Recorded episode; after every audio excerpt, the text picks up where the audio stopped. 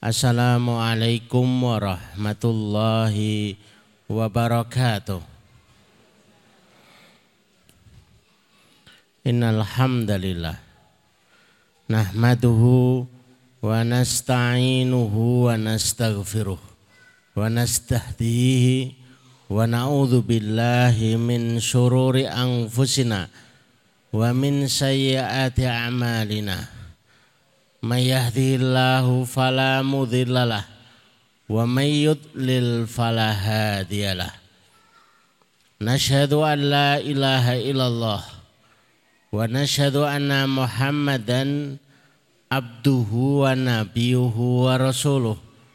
La nabiyya wa la rasula ba'dah. Allahumma syrah sudurana wa tazawwas an sayyiatina Wahab lana fahmal anbiya'i wal mursalin. Wahab lana fahmas salafus salih. Allahumma bima 'allamtana wa 'allimna ma yanfa'una wa zidna ilman wa billahi min min ahwali ahli nar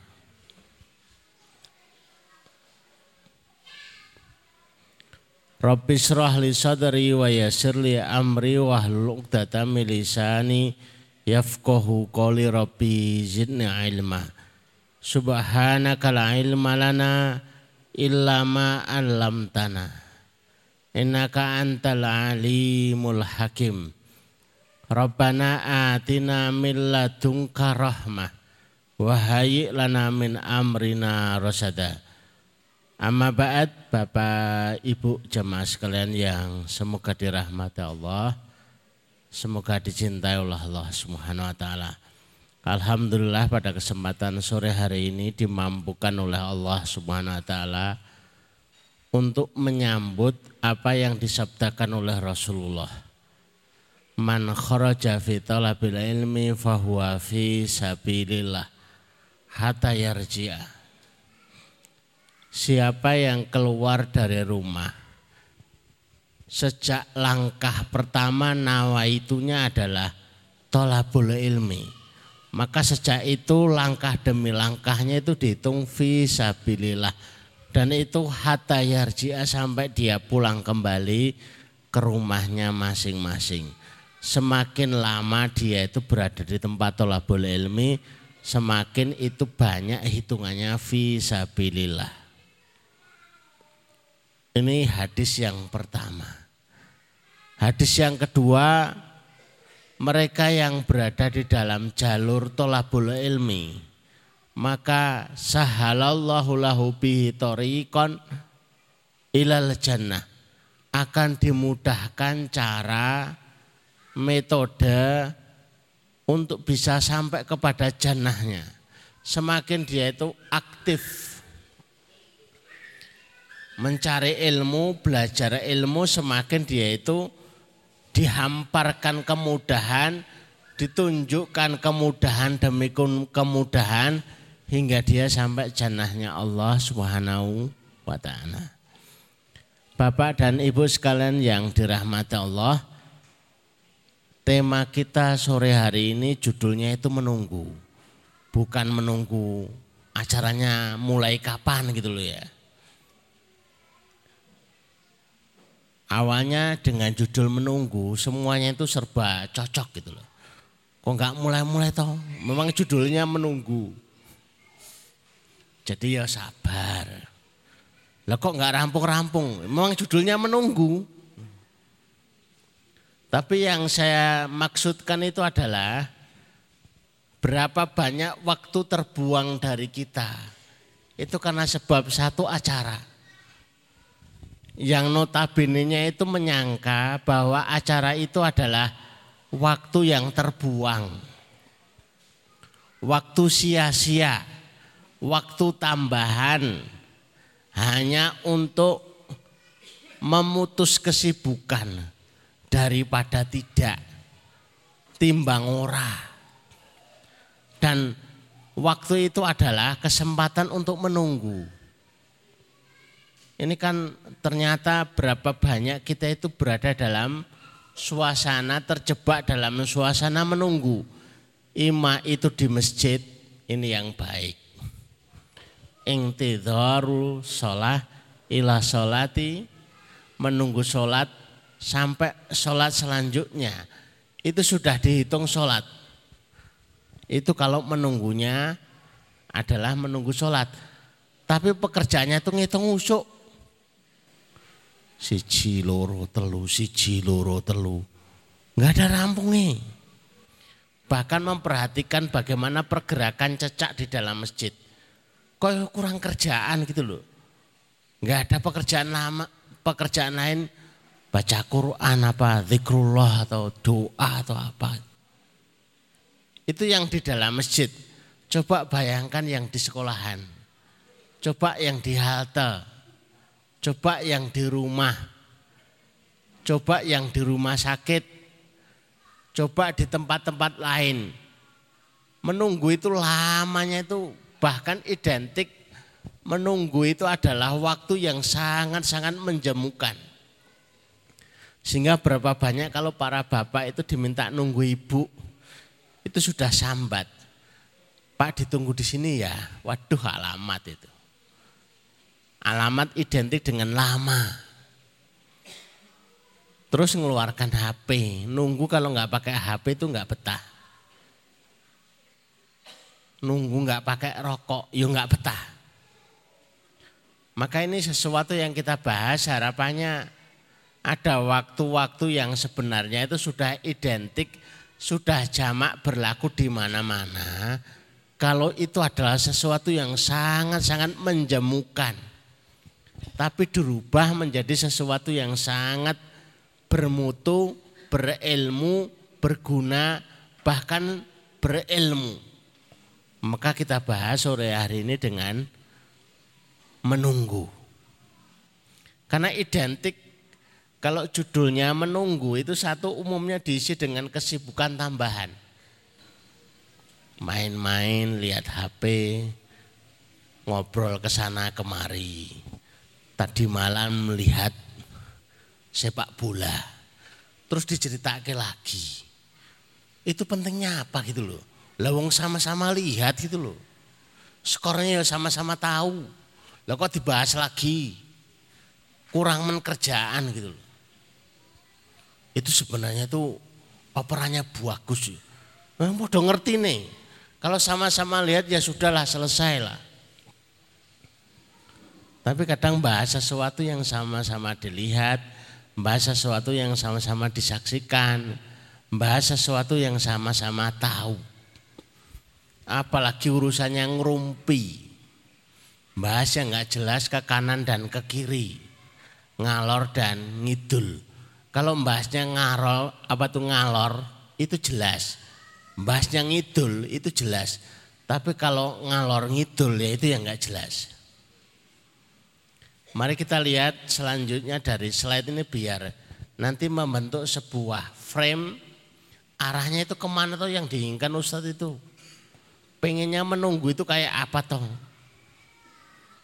Sementara kita punya definisi sekarang bahwa menunggu itu adalah bonus waktu yang bermutu.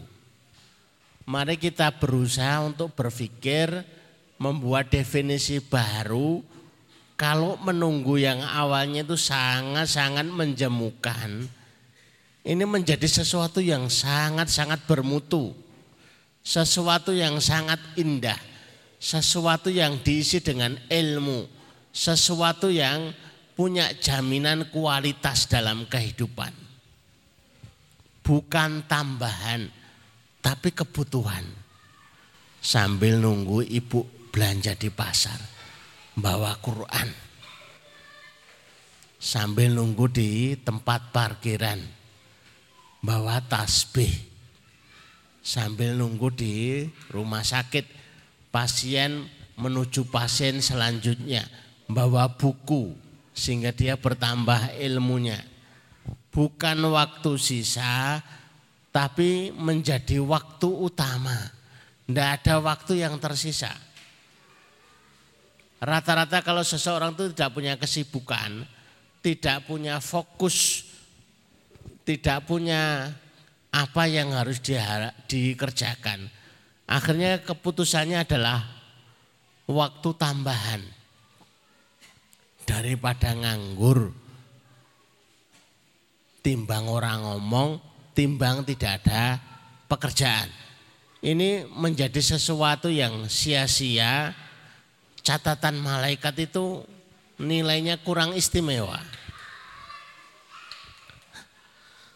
Tapi kalau waktu itu menjadi waktu utama, waktu istimewa, waktu yang luar biasa. Ini menjadi sesuatu yang luar biasa. Bukan daripada tapi menjadi waktu yang bermakna. Boleh jadi dalam menunggunya itu bisa dihasilkan karya. Boleh jadi sambil menunggunya itu bisa dihasilkan sebuah zikrullah, sebuah doa, sebuah ilmu, sebuah kebaikan, sebuah solusi. Itu dari waktu menunggu yang ada. Waktu yang menurut kebanyakan orang itu sisa-sisa, sia-sia, waktu bonus, tapi ini menjadi waktu yang istimewa. Coba dilihat lagi. Nah, maka kita akan mengubah. Mengubah waktu menunggu dengan waktu yang bermutu. Mengubah waktu sisa dengan waktu bermakna dan berpahala mengubah sesuatu yang sangat-sangat menjemukan dengan sesuatu yang sangat dirindu. Mengubah waktu yang sia-sia dengan sesuatu yang bermakna. Diingatkan sore hari ini agar kita itu ngeh jadi tahu bahwa ada waktu-waktu sekalipun itu hanya menit-menit sisa, waktu-waktu tambahan waktu-waktu yang hanya seberapa menit gitu aja.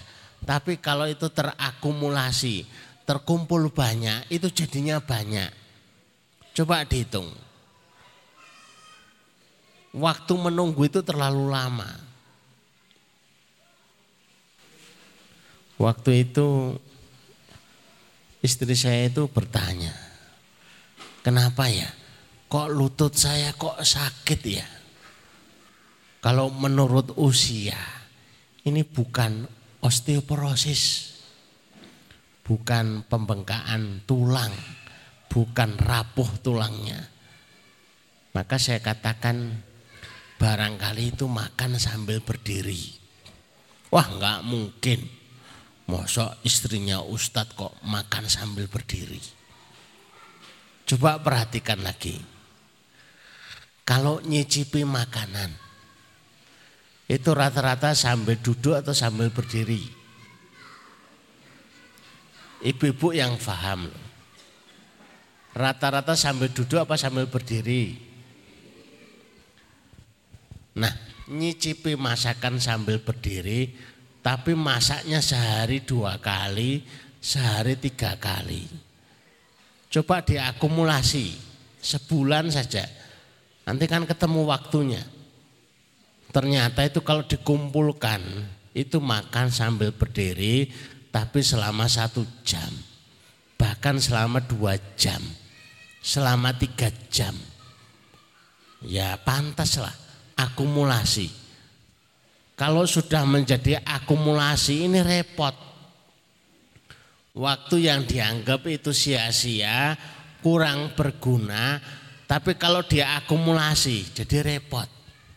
Jangan-jangan nunggu di pasar 10 menit, nunggu di sekolahan 10 menit. Nunggu di masjid ya 10 menit.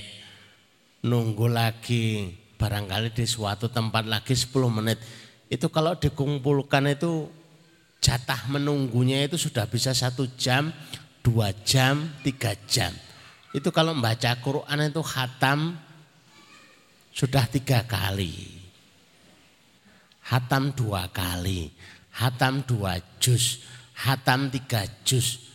Tapi karena kita itu sebuah idealismenya, pengennya itu kalau membaca Quran itu yo di waktu yang terbaik, tempat terbaik, Terus suasana waktu yang terbaik. Ujung-ujungnya ora sido. Karena terlalu ideal milih yang terbaik. Ora ketemu waktu terbaik. Tapi kalau bacanya itu adalah 10 menit mumpung ada waktu 10 menit aku tak baca Quran. Ada 5 menit, 5 menit baca Quran. Ada waktu 15 menit tak baca Quran. Ini sebelum tidur biasanya 5 menit itu lep tidur. Sudah sebelum tidur baca Quran 5 menit itu sudah tambahan waktu tersendiri. Namanya aja tambahan, bukan utama, tapi kalau terakumulasi itu menjadi sesuatu yang istimewa, akhirnya waktu-waktu kita yang menunggu itu menjadi waktu-waktu yang bermutu, waktu-waktu yang berilmu, waktu-waktu yang sangat-sangat berguna. Mengubah waktu sisa dengan waktu ber makna dan waktu yang berpahala. Mengubah sesuatu yang jemu dengan yang dirindu. Mengubah waktu yang sia-sia dengan sesuatu yang bermakna. Sepele. Ini kalau kita tahu apa yang harus kita lakukan. Sampai kita harus menuliskan di depan sana itu gede itu. Sebenarnya segitu kurang gede tapi yang kurang gede itu kebangetan.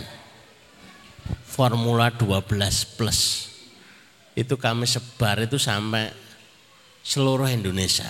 Itu sudah sampai di Palu, sudah sampai di Maluku, sudah sampai di Lombok. Sebenarnya sesuatu yang sangat-sangat kita ketahui, sangat-sangat familiar banget, tapi kalau belum dibuat formula itu enggak tahu. Sejak kita buat formula 12 plus. Kenapa kok plus? Itu karena kita jujur bahwa formula itu bukan hanya 12. Plusnya itu bisa sampai 100, bisa sampai 200, bisa sampai 500. Silahkan ditambahi sendiri. Itu minimalnya. Sehingga mau ada tambahan, ini formula ini, formula ini silahkan. Tapi segitu saja, itu sudah mengingatkan kita ada waktu kosong, ada waktu jeda, ada waktu menunggu, ada yang bisa kita lakukan untuk sesuatu yang bermutu, sesuatu yang berilmu, sesuatu yang bisa dipertanggungjawabkan bahwa itu adalah sesuatu yang punya nilai pahala punya nilai bermakna di sisi Allah Subhanahu wa taala. Jadi harapannya itu ada perubahan. Coba kita lihat slide selanjutnya. Setelah kita bisa mengubahnya, menunggu itu dulu. Saya tidak tahu dulunya kapan. Boleh jadi dulunya ya sampai sekarang ini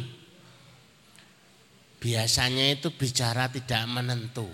Timbang orang omong, timbang orang ngobrol.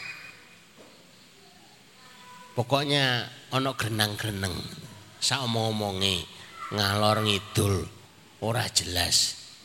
Aktivitas pembunuh waktu. HP jadi pilihan selalu.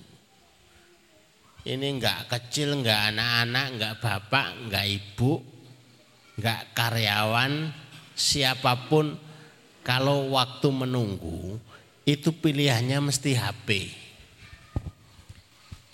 Jadi kalau HP-nya itu tidak selalu melulu itu tidak bermutu, tidak mesti tidak berguna, tidak mesti tidak berilmu, tapi mayoritas yang dilihat itu yang lucu-lucu. Kalau nggak lucu nggak dilihat. Kalau enggak ilmu, ya sudah dilewati begitu saja.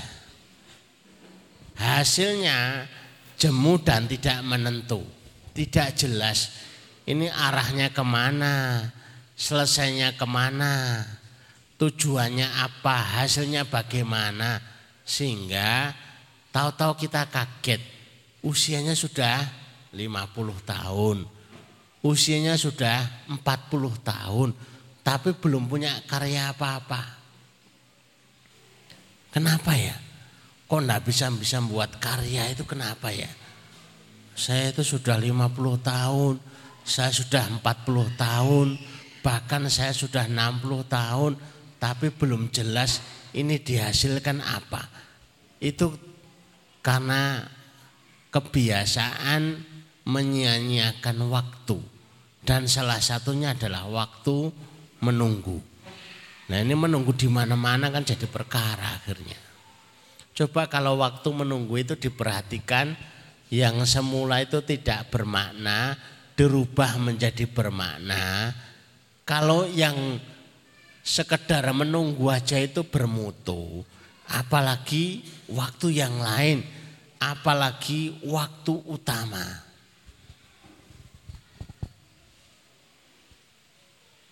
Ini yang kita harapkan ada perubahan di dalam proses menunggu. Kalau itu temanya tema Quran. Dulu sebelum Formula 12 itu dibuat. Kita itu menunggu itu sangat-sangat menjemukan. Tapi hari ini kenal dengan Quran, sedikit-sedikit Quran, sedikit-sedikit Quran. Akhirnya malah kita itu kekurangan waktu di halte yang baca Quran, di masjid baca Quran, di kamar baca Quran, menunggu di rumah sakit baca Quran, di sekolahan baca Quran. Malah kita kurang waktunya, apalagi karena Ramadan. Ini sudah dekat waktu Ramadan, berarti dekat pula program One Day One Hatam dan itu baru ada di sini loh ya. Kalau jenengan kaget, saya dulu juga kaget. Yang buat kok yo kaget gitu loh. Rupa-rupanya kayaknya nampak sepele ya. Di apa itu YouTube ya. Tapi ternyata ditonton di mana-mana. Saya itu ditelepon di WA. Bagaimana caranya membaca Quran one day one hatam. Biasanya jawabnya aku dewe yo bingung. Lawang saya nyoba.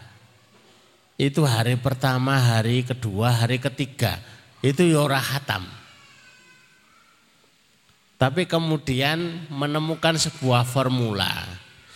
Ini kalau pakai pikiran, kalau pakai nalar, ini enggak jadi-jadi. Maka hilangkan nalar, hilangkan logika, hilangkan pikiran yang penting baca, baca, baca. Selesai. Karena waktu itu menemukan sebuah formulanya itu karena bertanya bagaimana mungkin seekor onta keluar dari batu. Bagaimana mungkin lautan terbelah menjadi dua. Bagaimana mungkin orang yang sudah mati itu bisa hidup kembali?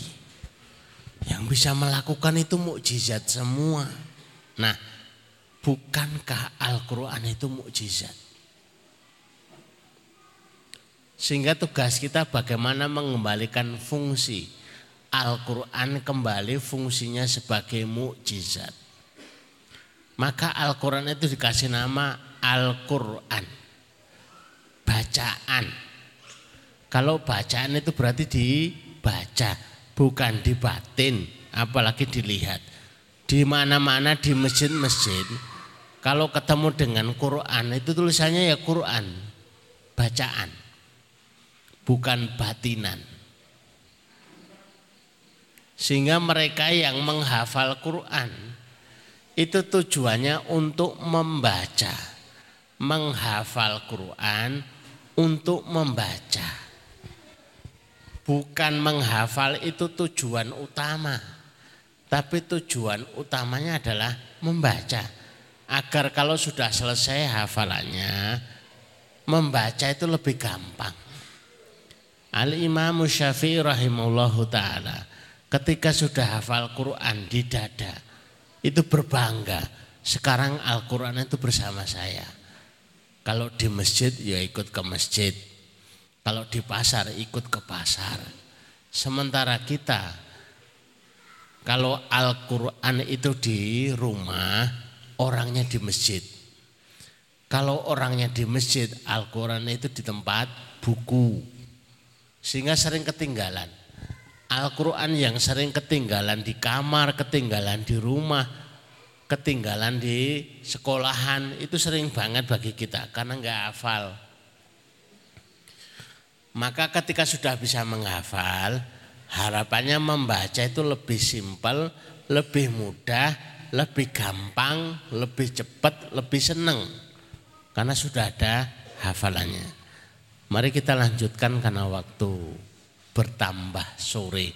Lewong mulainya sudah sore. Coba kalau mulainya siang, kan jadi lama nunggunya. Itu tadi menunggu waktu dulu. Tapi inginnya sekarang kita rubah. Menunggu yang sekarang itu mesti menunggu yang bermutu. Bukan menunggu yang sia-sia. Ini dari tadi itu ada yang nunggu lama banget. Ada yang datang tuh habis asar tuh sudah datang nunggu. Pengajian kok nggak mulai-mulai. Nunggu. Tapi sambil baca Quran itu menjadi luar biasa. Menunggu sekarang tuh sudah jadi yang bermutu. Kalau membaca buku berarti berilmu, bertambah ilmu, dan semuanya akhirnya menjadi jamu. Lo jamu itu tambah sehat, tambah kuat, tambah hebat. Jadi asik gitu loh. Menunggu sekarang itu jadi asik. Menunggu jadi sesuatu yang menyenangkan, menggembirakan, tidak menjemukan. Karena sudah tahu apa yang harus dilakukan. Dikhawatirkan kalau kita itu tidak tahu apa yang harus dilakukan. Menunggu itu sesuatu yang menjemukan bahkan sesuatu yang dihindari. Kalau sekarang sudah tahu apa yang harus dilakukan, itu menjadi tujuan. Pak, ajeng tindak temundi, mau menunggu, karena sudah tahu apa yang harus dilakukan. Bawa HP, buka Quran. Bawa HP, lihat pengajian lihat informasi, lihat dakwah, lihat kabar-kabar penting. Waktunya jadi kurang. Dan waktu menunggu yang paling lama. Sampai hari ini kita semua itu dalam daftar menunggu. Itu adalah menunggu di dalam kehidupan. Menunggu datangnya ajal. Entah ini menunggu itu Ya isinya kayak gitu. Akumulasi menunggu itu adalah kehidupan. Kalau kita tidak terbiasa terlatih dengan waktu-waktu menunggu, waktu-waktu yang diberikan Allah kepada kita, waktu luang, waktu kosong itu bisa terisi dengan sebaik-baiknya. Ada dua waktu yang disebut oleh Rasulullah dua waktu itu seringnya itu adalah membunuh, mengecoh dari kehidupan kita, yaitu waktu luang dan waktu kosong. Kalau waktu kosong apa yang dilakukan? Kalau menunggu apa yang dilakukan? Kalau sudah tahu isinya bermutu, bahkan berilmu, jadinya semuanya bermanfaat.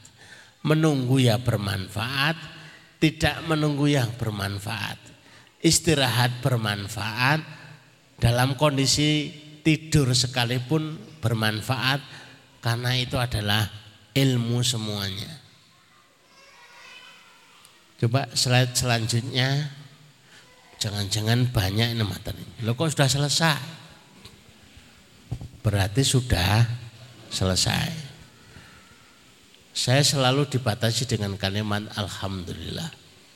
Saya buat tujuh slide, buat lima slide, enam slide. seberapa banyaknya. Kalau sudah ketemu alhamdulillah itu selesai. Berarti rampung. Maknanya jangan banyak-banyak dulu. Sampai di sini dulu. Lain waktu bisa lagi. Kita akan ketemu hari Ahad lagi insya Allah di kajian ini. Judulnya sudah dibuat kayaknya. Ya, mereka yang tidak terkalahkan. Itu gara-gara kita itu berpikir bagaimana punya SDM yang tidak terkalahkan. Bukan urusannya sepak bola. Bukan urusannya futsal. Bukan urusannya lomba-lomba olahraga. Tapi bagaimana kita itu menjadi orang yang tidak terkalahkan. Ternyata rumusnya itu ada semua. Bahkan para mufasirin itu sepakat bahwa ini kalau dipelajari, diketahui, maka dia akan menjadi pasukan tak terkalahkan. Orang-orang yang tak terkalahkan. SDM yang tak terkalahkan dalam bekerja, dalam urusan apa pun menjadi sangat tidak terkalahkan. Tapi itu hari Ahad tidak saya sampaikan hari ini. Buat sekarang aja. Ya, ya beda. Nanti hari Ahad malah nggak rawuh. Jadi urusannya jadi berbeda. Itu sengaja ditunda biar panjenengan itu ada kepo, ada penasaran. Wah berarti hari Ahad datang. Hari Ahad ditunggu. Ahad pagi kita sampaikan lagi kajian mereka yang tidak terkalahkan. Jadi Bapak Ibu yang semoga dirahmati Allah, semoga dicintai Allah Subhanahu wa taala bahwa menunggu hari ini itu bukan sesuatu yang sia-sia, bukan sesuatu yang tidak bermakna, tidak berpahala. Karena sore hari ini sudah tahu ilmunya, sudah diingatkan, sudah di dibuat kewaspadaan jangan sampai akumulasi menunggu di setiap tempat itu menjadi sesuatu yang sangat menakutkan, mengkhawatirkan, menipu. Ternyata waktu kita terbuang itu paling banyak hanya untuk menunggu. Yang dikhawatirkan ini. Waktu kecil-kecil kita gunakan dengan sebaik-baiknya waktu kosong, waktu yang semula itu hanya hanya tambahan, hanya sia-sia, hari ini menjadi sangat-sangat bermutu, menjadi sangat-sangat berilmu. Baik Bapak Ibu yang semoga dirahmati Allah, ini sudah masuk waktu untuk berdoa kepada Allah, yaitu Jumat sore, waktunya saat satu jam sebelum waktu maghrib itu waktu yang mustajabah. Mari kita tata hati kita, kita tata pikiran kita untuk berdoa yang terbaik. Mudah-mudahan dikabulkan oleh Allah, dijabah oleh Allah. Seluruh urusan-urusan kita diselesaikan oleh Allah Subhanahu wa taala. Bismillahirrahmanirrahim. Allahumma sholli ala Muhammad wa ala ali Muhammad kama shallaita ala Ibrahim wa ala ali Ibrahim fil alamin innaka hamidum majid Allahumma barik ala Muhammad wa ala ali Muhammad kama barakta ala Ibrahim wa ala ali Ibrahim. Fil alamin innaka hamidum majid. Walhamdulillahi rabbil alamin. Hamdan syakirin hamdan naimin hamdan ni'amahu yukafi mazidah ya rabbana. Lakal hamdu kama bagi li jalali wajhika wa adhimi sultanik. La ilaha illa anta subhanaka ini kuntu minadzalimin. La ilaha illa anta subhanaka ini kuntu minadzalimin. La ilaha illa anta subhanaka ini kuntu minadzalimin. Allahumma ya Rahman ya Rahim ya Hayyu ya Qayyum ya Adzal Jalali wal Ikram. Allahumma ya Rahman ya Rahim ya Hayyu ya Qayyum ya Adzal Jalali wal Ikram. Allahumma ya Rahman ya Rahim Ya Hayyu Ya Qayyum Ya Adal Jalali Wal Ikram Allahumma inna nas'aluka min khairin ma sa'alaka min nabiyika Muhammad sallallahu alaihi wasallam wa na'udzubika min syarri ma min nabiyika Muhammad sallallahu alaihi wasallam. Antal musta'an alaikal balag wala haula wala quwata illa billahil aliyyil azim. Ya Allah sesungguhnya kami meminta kepadamu ya Allah seluruh kebaikan yang pernah diminta oleh Nabi kami sallallahu alaihi wasallam. Ya Allah kami meminta perlindungan yang pernah diminta oleh Nabi kami sallallahu alaihi wasallam. Engkau lah yang menyampaikan urusan. Engkau lah yang mengabulkan semua permintaan. Birahmatika ya arhamar rahimin. Allahumma kfina bihalalika an haramika wa aghnina bifadlika amman siwaka. Ya Allah cukupkan kami dengan rezeki yang halal sehingga tidak berselera dengan yang haram Ya Allah kayakan kami dengan anugerahmu sehingga tidak butuh kepada selainmu birahmatika ya arhamar rahimin. Allahumma inna nas'aluka amalan baron wariskon daron wa aisan ya Allah anugerahkan kepada kami amalan yang baik-baik rezeki yang mengalir kehidupan yang tentram kehidupan yang baik kehidupan yang tenang birahmatika ya arhamar rahimin Allahumma dhibham mana Allahumma dhibham mana Allahumma dhibham mana Ya Allah selesaikan urusan-urusan kami. Ya Allah urailah problematika kami.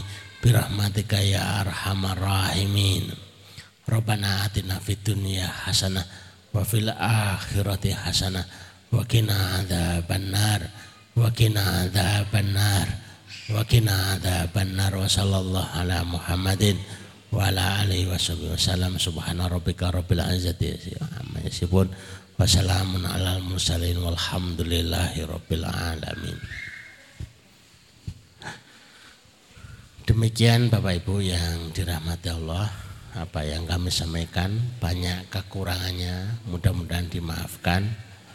Kita akhiri dengan doa kafaratul majlis Subhanakallahumma rabbana wa bihamdika asyhadu an la ilaha illa astaghfiruka wa atubu ilaik. Assalamualaikum warahmatullahi wabarakatuh.